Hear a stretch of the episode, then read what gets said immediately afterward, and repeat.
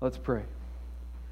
Father, would you help us as we come together uh, to study your precious word? We confess it is a gift of immeasurable portions to us, and we bless your name for it. And we ask that your Spirit would be present among us as we study it to open our eyes to see wonderful things in it. And Lord, we ask this in Christ's name. Amen.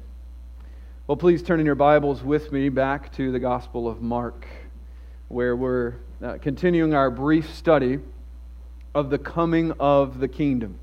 Now, I've titled this series, Thy Kingdom Come because that's really the theme of Mark chapter 4, verses 26 to 34 the coming of the kingdom of God. And last week we saw that the kingdom of God is coming and growing by a sovereign process. It's not hinging on our creativity, our political savvy, because it's an unyielding, unstoppable, invincible kingdom that will not be hindered, will not be stopped by anyone, anyone's successes, anyone's failures. The kingdom of God is invincible. And it will come exactly as our Lord has promised. And the knowledge of that truth, that theological reality, should fill us with courage and confidence uh, to be in this world the salt and the light that God has called us to be.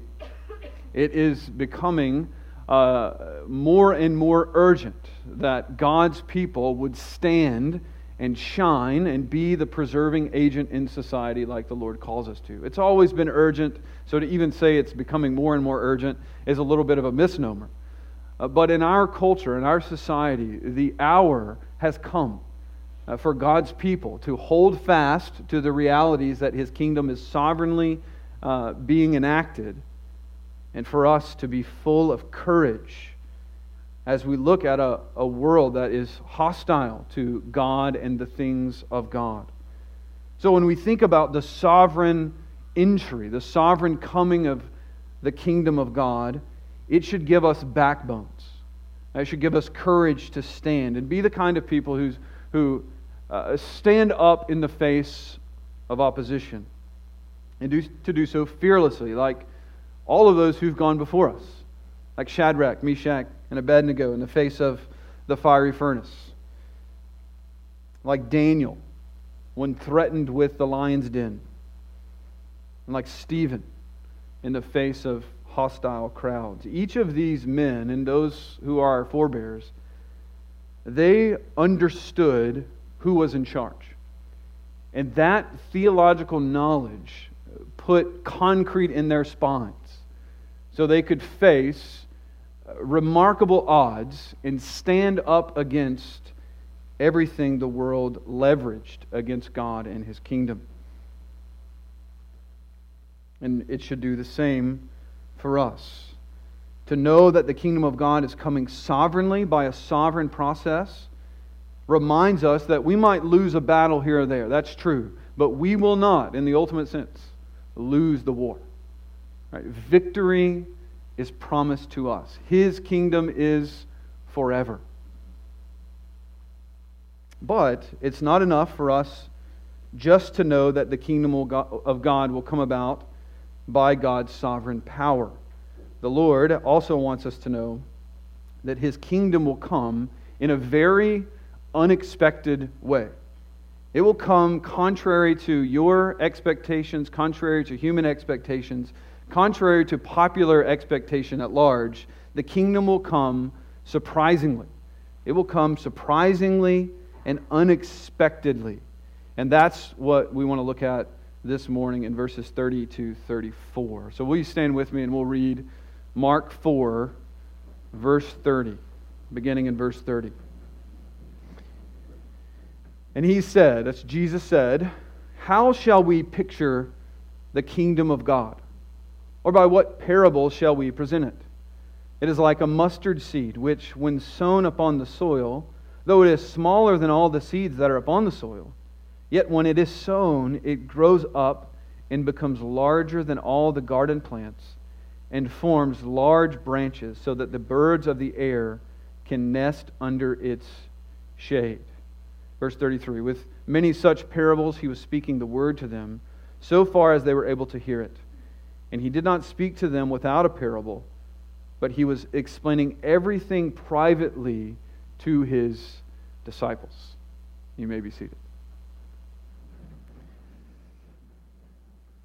In the Gospel of Luke, chapter 19, verse 11, we're told that the expectation of Jesus' followers was that the kingdom of God was going to appear immediately with the Messiah. It was going to come in a snap. Luke 17 20, we see that the Pharisees had the same expectation. They believed that when the Messiah appeared, that he would come with all the usual pomp and splendor that accompanies earthly kingdoms. They thought that he would immediately triumph over Rome and that his victory over the world would be swift and decisive and bring about world peace. And they based that really on the Old Testament. And they were actually given what they knew, they were not that far off. When you look at the prophecies in the Old Testament about the Messiah, you see God promises to send a divine king who would come and institute a universal reign over the globe. We see this in passages like Isaiah 2. You can turn back there if you want to. Isaiah chapter 2. We'll look at a couple chapters in Isaiah here. Isaiah chapter 2, the prophet writes Now it will come about that in the last days, the mountain of the house of the Lord will be established as the chief of the mountains and will be, be raised above the hills, and all the nations will stream to it. And many peoples will come and say, Come, let us go up to the mountain of the Lord. Now, I want to just underscore this. Verse 3 And many peoples, that's nations, will come and they'll say, Come, let us go up to the mountain of the Lord, to the house of the God of Jacob, that he, who's the he there? It's the Messiah, that he may teach us concerning his ways, and that we may walk in his paths. For the law will go forth from Zion and the word of the Lord from Jerusalem. And he will judge between the nations and will render decisions for many peoples. And they will hammer their swords into plowshares and their spears into pruning hooks. Nation will not lift up sword against nation, and never again will they learn war. Why is that? Well, because they will be subdued by the promised Messiah. Uh, verse 11 says, The proud look of man will be abased, and the loftiness of man will be humbled, and the Lord alone will be exalted in that day, and everyone else will be underneath his feet. Flip over to chapter 9. Chapter 9, verse 1. But there will be no more gloom for her who was in anguish. In earlier times, he treated the land of Zebulun and the land of Naphtali with contempt. But later on, he shall make it glorious by the way of the sea on the other side of Jordan, Galilee of the Gentiles. And that's where we've been in the Gospel of Mark. We have been in Galilee. That is where we have been, and we'll be there for a little while longer. Verse 2 The people who walk in darkness will see a great light. It's happening all over Galilee in Mark 4. Those who live in a dark land, the light will shine on them. You will multi- shall multiply the nation. You shall increase their gladness. They will be glad in your presence, as with the gladness of harvest, as men rejoice when they divide the spoil. Verse 4 For you shall break the yoke of their burden and the staff of their shoulders, the rod of their oppressors, as at the battle of Midian. When the Messiah comes, he will break the yoke of slavery, of bondage, of oppression. This is what he'll do. Now think, fast forward to the first century. Who, whose yoke are the people of God under in the first century? Romans. They're under the yoke of Rome. So the Messiah has come. What's the Messiah going to do? Isaiah 9 says he's going to break their yoke. So let's get him to do it. Let's, let's, let's get it going, Jesus. Come on. Back to Isaiah 9, verse 5. For every boot of the booted warrior in the battle tumult and cloak rolled in blood will be for burning and fuel for the fire. Now, why do you, why do you burn uh, battle military boots, military attire? Because you don't need it anymore. Why do you not need it anymore? Well, because the Messiah has come and opposition is laid to rest. You see the point. And how will all this be brought about? Well, verse 6 of chapter 9. For a child will be born to us. We're all looking for this child. He will be born to us, a son will be given to us, and the government will rest on his shoulders. And his name will be called Wonderful Counselor, Mighty God, Eternal Father, Prince of Peace. And there will be no end to the increase of his government or of peace on the throne of David and over his kingdom to establish it and uphold it with justice and righteousness from then on and forevermore. This was the expectation of the people of Israel in the first century. And I could go to Isaiah 11, we could go to Isaiah 25, Psalm 72, Zechariah 14, and so on and so on to sort of show that the people of Israel and even the disciples were right to have the expectation that when the Messiah appears, so will his kingdom. Because all of the Old Testament is driving towards this messianic kingdom that ushers in everlasting peace and righteousness, where the Messiah is on the throne of David and the earth is full of the knowledge of the Lord as the waters cover the sea. Everybody's everything's driving at that.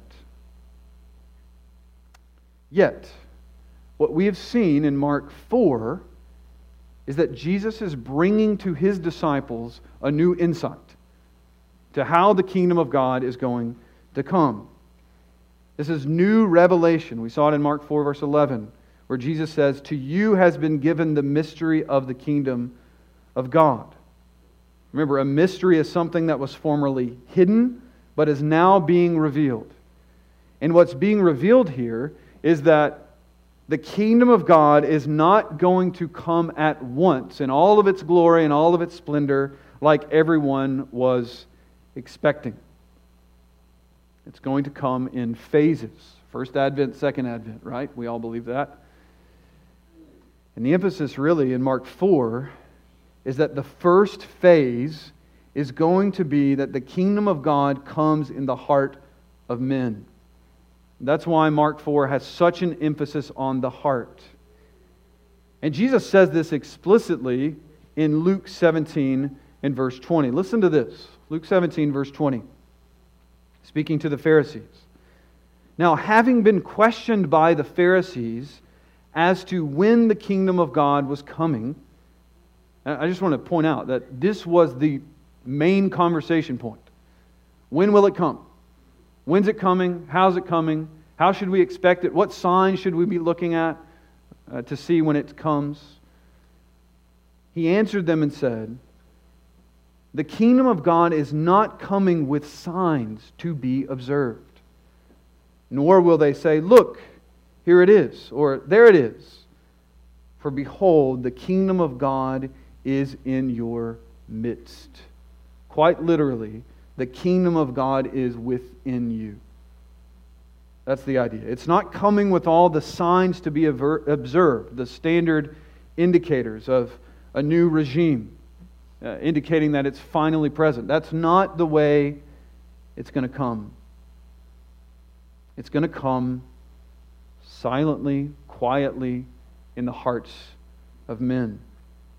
So, the first phase then of the kingdom's coming the first advent, will inaugurate the spiritual dimensions of the new covenant. Right? Jeremiah 33, these promises of the new covenant will be inaugurated and enacted during the first phase, the first advent. The Messiah will come, fulfill the sufferings told, foretold in Isaiah 53, and his people will be given the Holy Spirit and will be given new hearts with new motives and new desires to obey the Lord. And Remember, we saw in the parable of the sower, this is sovereign work of God to prepare the heart. And all of this really is a foretaste of Ezekiel 36. Listen to this Ezekiel 36, 26. The promises of the new covenant. Moreover, I will give you a new heart and put a new spirit within you, and will remove the heart of stone from your flesh and give you a heart of flesh. I will put my spirit within you and cause you to walk in my statutes, and you will be careful to observe my ordinances. This is the promise of the new covenant. And we enjoy that reality as new covenant believers today. However, the physical dimensions of God's kingdom, which were promised and which were anticipated uh, in the first century, those will not be fulfilled until the second advent.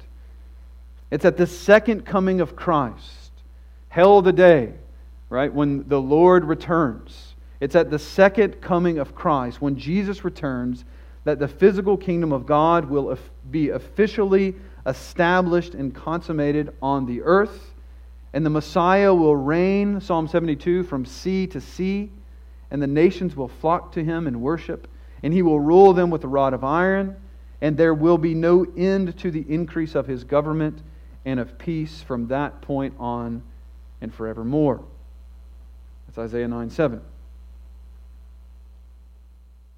So, my point here is that the disciples were not actually wrong to think that the kingdom would come immediately with all of its fullness. They were just ignorant of the two phase dynamic that was now being introduced and revealed to God's people. They were unaware of that because God had not revealed it to his people in the past. This is new revelation. That's what Jesus means in Mark 4:11.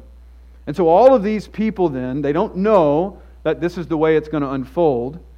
And they are all looking for the sudden coming of the kingdom in all its glory.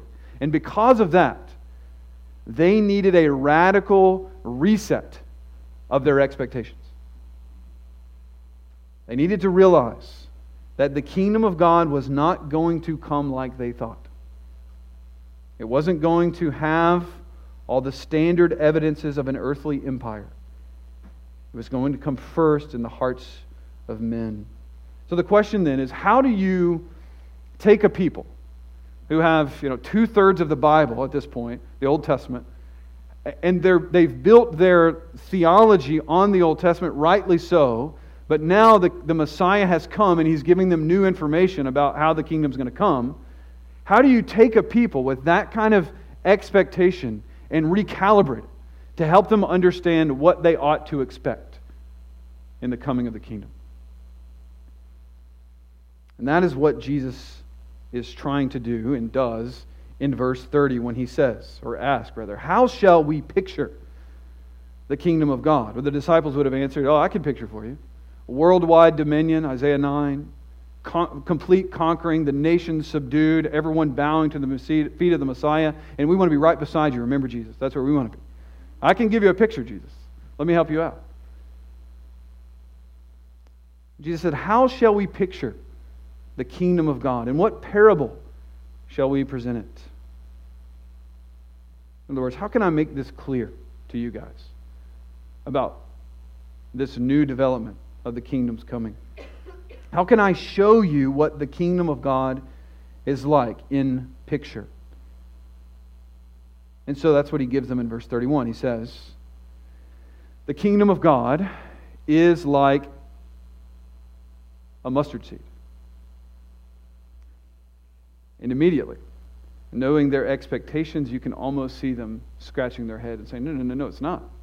It's not like a mustard seed, Jesus. I mean, Peter, remember, takes Jesus aside, rebukes him. You can almost see Peter saying, Look, Jesus, come here. Let me help you out here. You got all these people. You got to get them motivated, excited. You can't say it's like a mustard seed.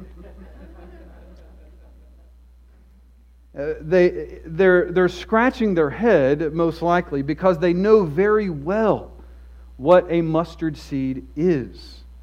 And for them, the kingdom of God is nothing like a mustard seed, it's like a massive mountain that everyone trembles and bows before. But Jesus is going to set them straight here. So he says, the kingdom of God is like a mustard seed. That's pretty laughable. It's like a mustard seed. It's inglorious, very common seed that produced a very common plant throughout Israel. It grew in the wild, and it had these really pretty, beautiful, bright flowers that would dominate the Galilean landscape in the spring.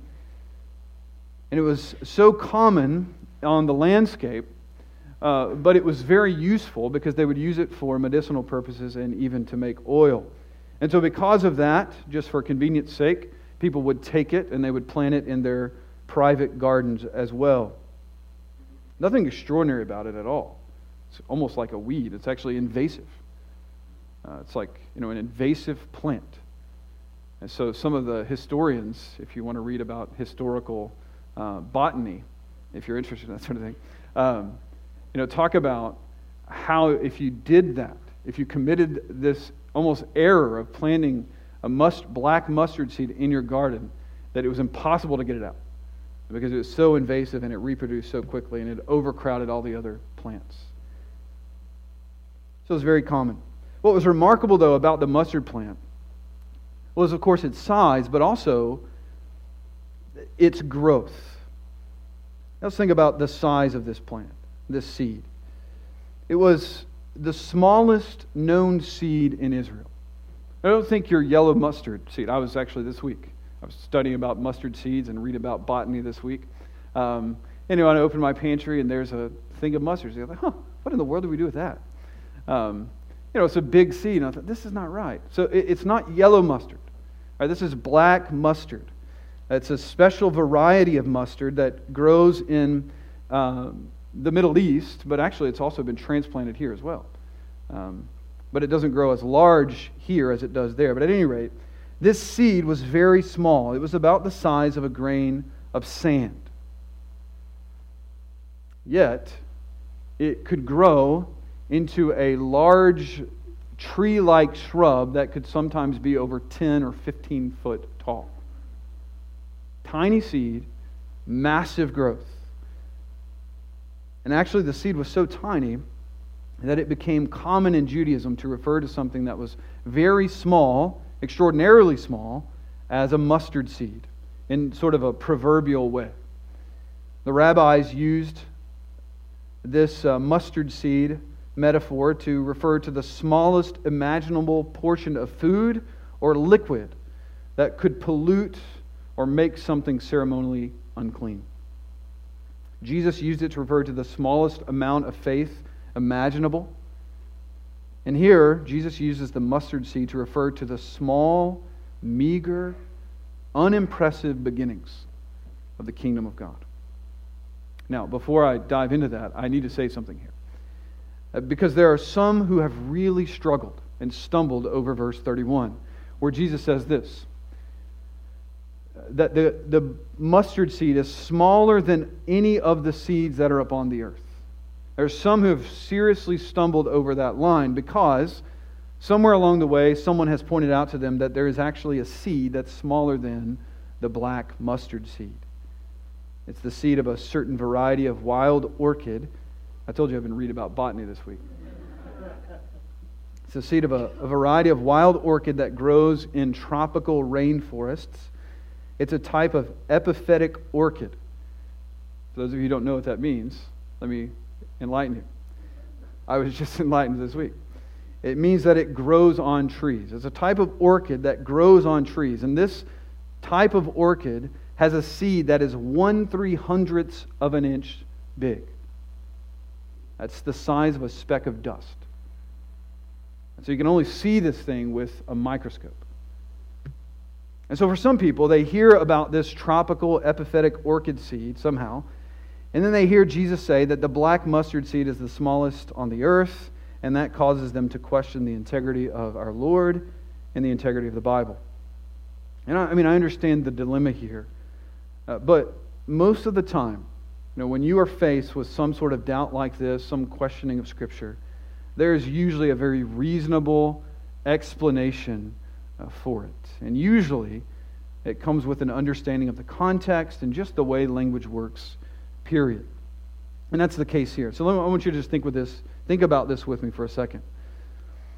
What is Jesus doing here when he says the mustard seed is the smallest on the earth? What's he doing?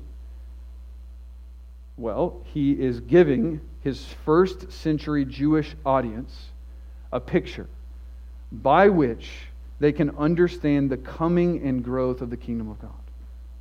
And he's explicitly using proverbial language, uh, metaphorical language. Remember, a proverb is a story you just sort of throw alongside a teaching point.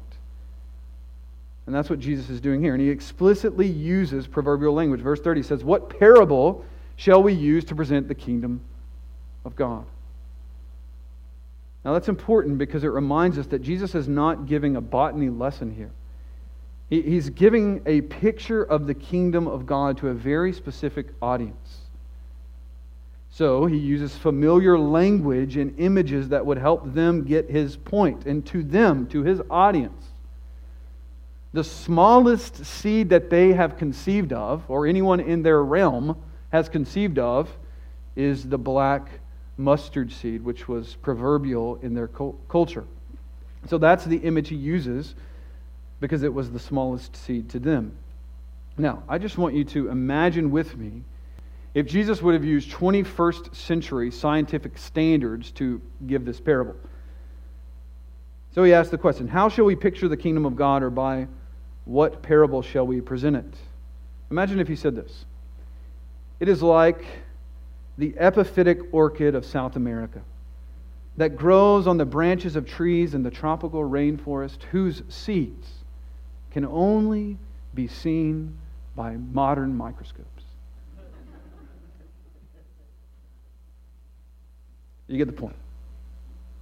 So, Jesus, of course, is speaking in a common proverbial way because Jesus had no desire to be, to be, I'll put it this way Jesus wanted to be understood. That was the point. And so he spoke in a way condescending to his audience. He spoke in a way that was understandable to them so that they would understand the nature of the kingdom. And he made a profound point, and that point is this, and I want to just express it as clearly as I can for you. Here is the point Jesus is making. Just as the mustard seed has the smallest, most humble beginnings, so too will the kingdom of God. But, just as the growth of the mustard seed is unexpected and surprising, so too will be the growth of the kingdom of God. That's the point. And I, I want to just think about that with you for a few minutes here. First, like the mustard plant, the kingdom of God, contrary to expectations, will have very small beginnings. And we know that, right? We contemplate the small beginnings of the kingdom every Christmas. The kingdom of God starts with a Messiah who was born not in a palace, but in a stable, laid in a manger, and brought up in an insignificant country town called Nazareth. His initial followers were ordinary people of society. They weren't the highly educated or the upper class. They were fearful and slow to believe him. They were stiff necked often and tried to correct him frequently. And whenever he was arrested, they demonstrated their fearfulness and slow, slowness to believe by Mark 14:50, leaving him and fleeing when things got tough. And even after the resurrection and ascension of Jesus, he, he only had about a hundred or so followers in Jerusalem. And according to 1 Corinthians 15, maybe about 500 in Galilee. So we're talking about 600 people. But by any standard, you know, compare this to the vast Roman Empire that the Messiah is supposed to overcome. The might and the magnitude of the Roman Empire made the kingdom of God look like a mustard seed. it was small, insignificant, and almost hopeless. However, this meager beginning would soon gain momentum. After the resurrection, the faith of the disciples was confirmed. It's amazing to see that change, isn't it? Week They're kind of fledgling disciples, not kind of, they're very much fledgling disciples. And then post resurrection, and then post the day of Pentecost, these men and women, they are transformed. And the men stand up and boldly preach the gospel of the kingdom that had just caused their Lord to be crucified. And for that reason, they fled and they hid before. But after the resurrection and after the Spirit's indwelling, they are transformed entirely. And all of their doubts are gone, and they're trusting in God, and they're standing and proclaiming the truth, come what may. And they stood and they preached, and the Lord, according to Acts 2, added 3,000 souls to the church that day. So 3,600 people. But as you know, that was just the beginning of a chain reaction that reverberated throughout history, whereby hundreds of millions of men and women and children have been added to the kingdom, and it continues to grow this day. Small, meager beginnings, but extraordinary growth. And that's what these disciples needed to understand. They had to get it. They needed to get it. It's going to start small. And I know you're going to be discouraged by it because we tend to despise the day of small things.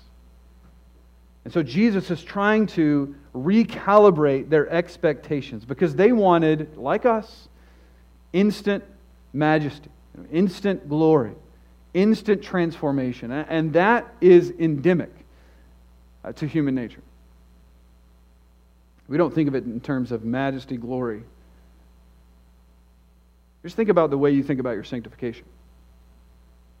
What do you want God to do? We, we all want, and we pray this, we all want God to zap us instantly.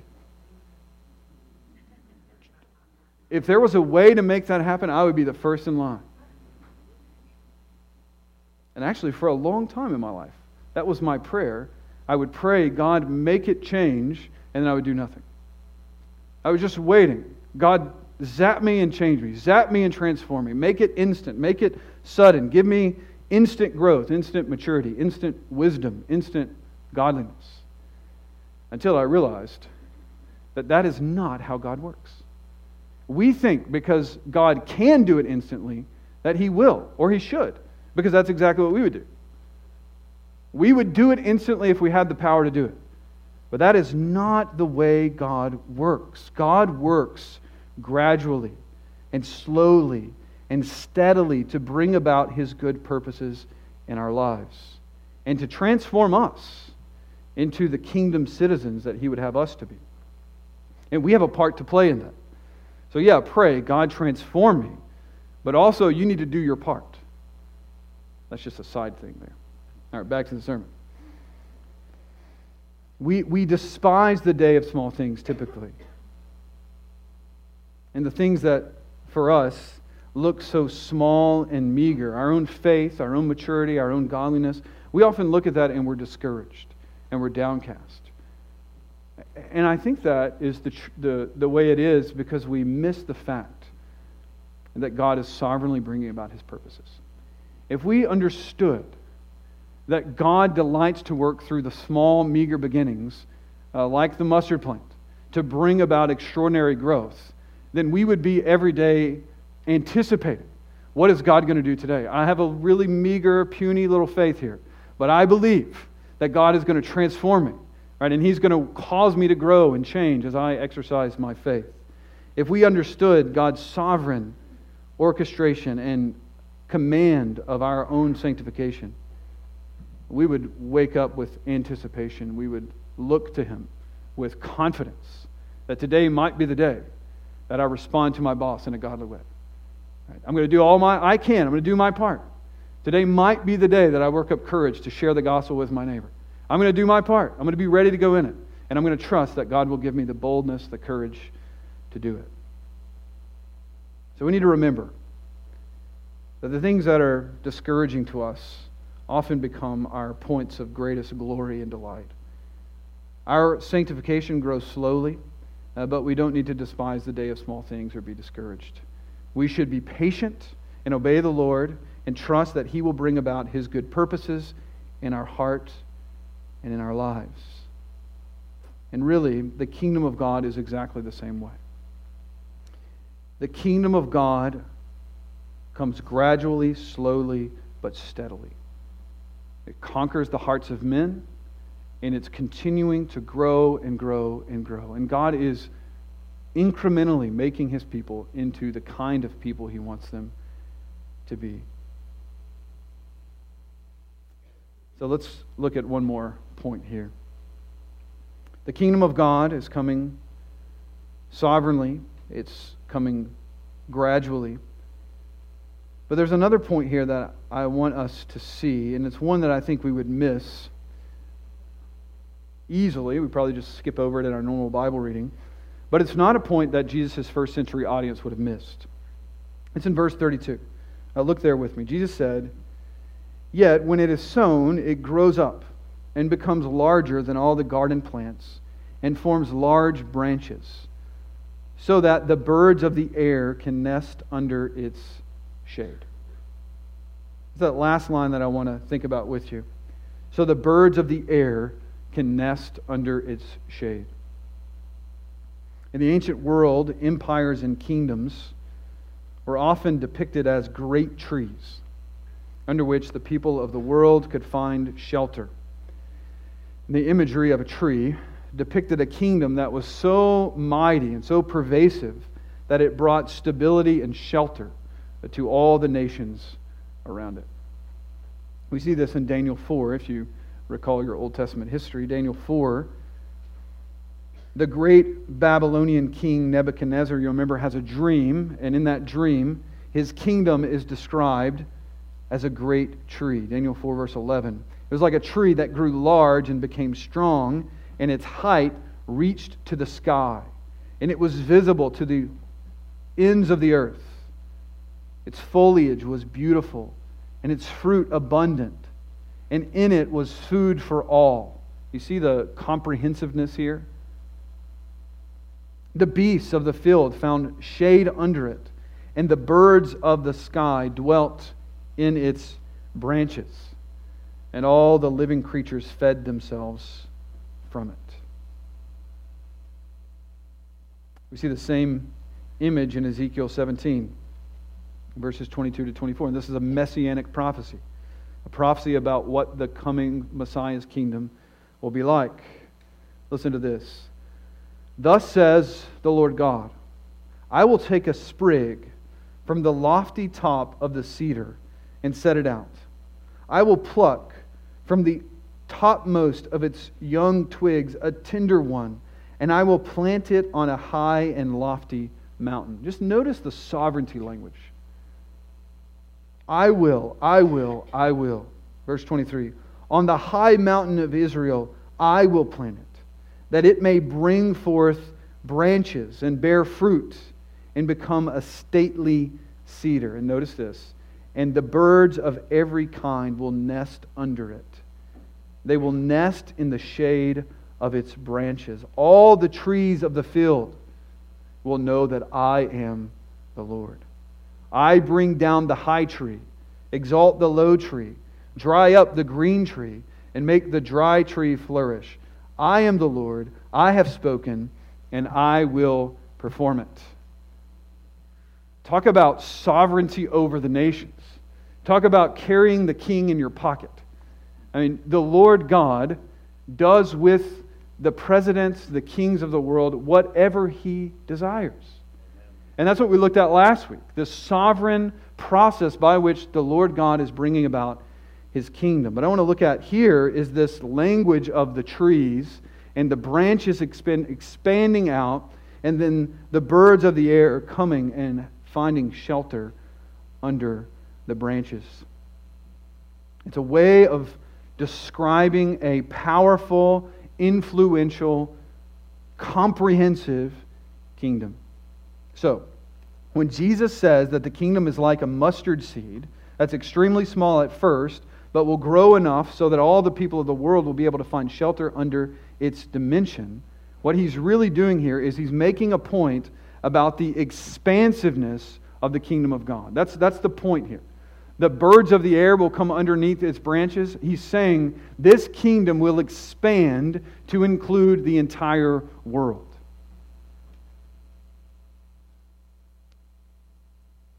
It's a kingdom that will be made up of Jew and Gentile alike. Now, talk about head scratching for the disciples. But nonetheless, it's reality. If You think about Matthew 10.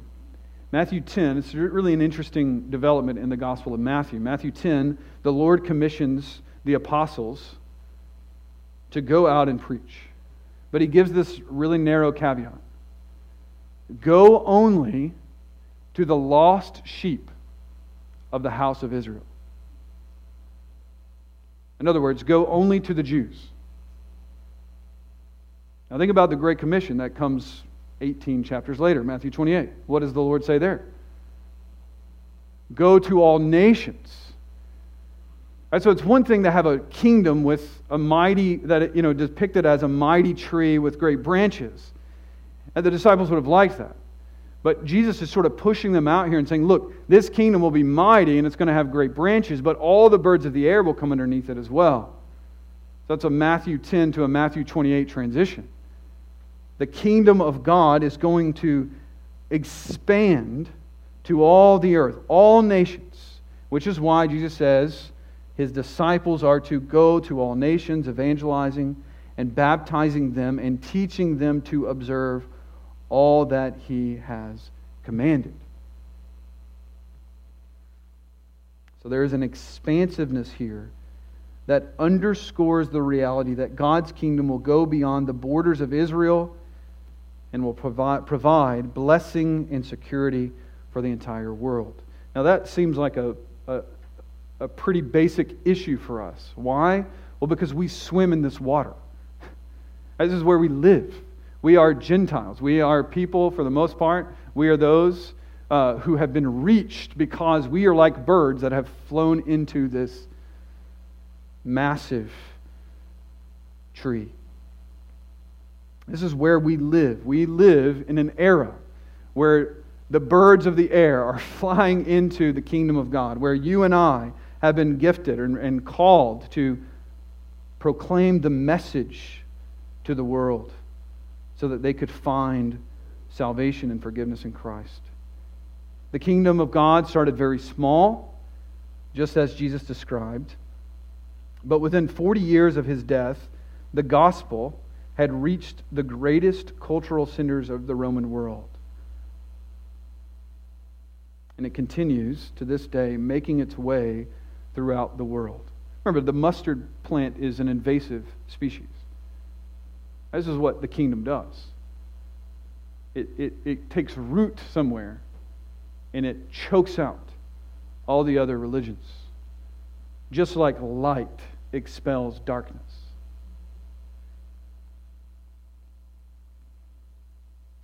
The gospel has come to conquer the hearts of men, women, and children to such an extent that people from every tribe, nation, and tongue will find shelter under the branches of the kingdom of God. And the message of this kingdom that we preach is the message of grace and pardon for the vilest sinners. The message of the world is you can be righteous enough, do enough good, and God will accept you. This is the common theme of every religion. The message of the gospel comes in entirely different. It comes in and says, The king of love is on his throne. And he is, it is a throne of grace. The message of the gospel is that there is pardon and forgiveness for the vilest offenders. And that message is so good and so pure and so true and so corresponding to reality that when it comes, it expels darkness and lies. And that is the message that you and I have been called to proclaim. It's the reason that you and I are still here and we haven't been pulled up into heaven. We are here because God's kingdom is marching on. And there is a message that He has decreed, that will be proclaimed, that will be the instrument by which his kingdom comes about. And the message is the gospel, and his messengers are you and I. Our duty, our responsibility is to be proclaiming the message of the gospel to our neighbors, our coworkers, our friends, our family in the United States and around the world. That's the call of our lives. That's the call of your life. And Jesus has promised, I'm going to be with you. Matthew 28. I'll be with you even to the end of the age. Now, what age is he talking about there? Him saying, even to the end of the age, is to say, I will be with you until everyone for whom I have died bows the knee to me. Until that day, I will be with you to strengthen you, to undergird you, to fill you with courage for the task I have entrusted into your hands.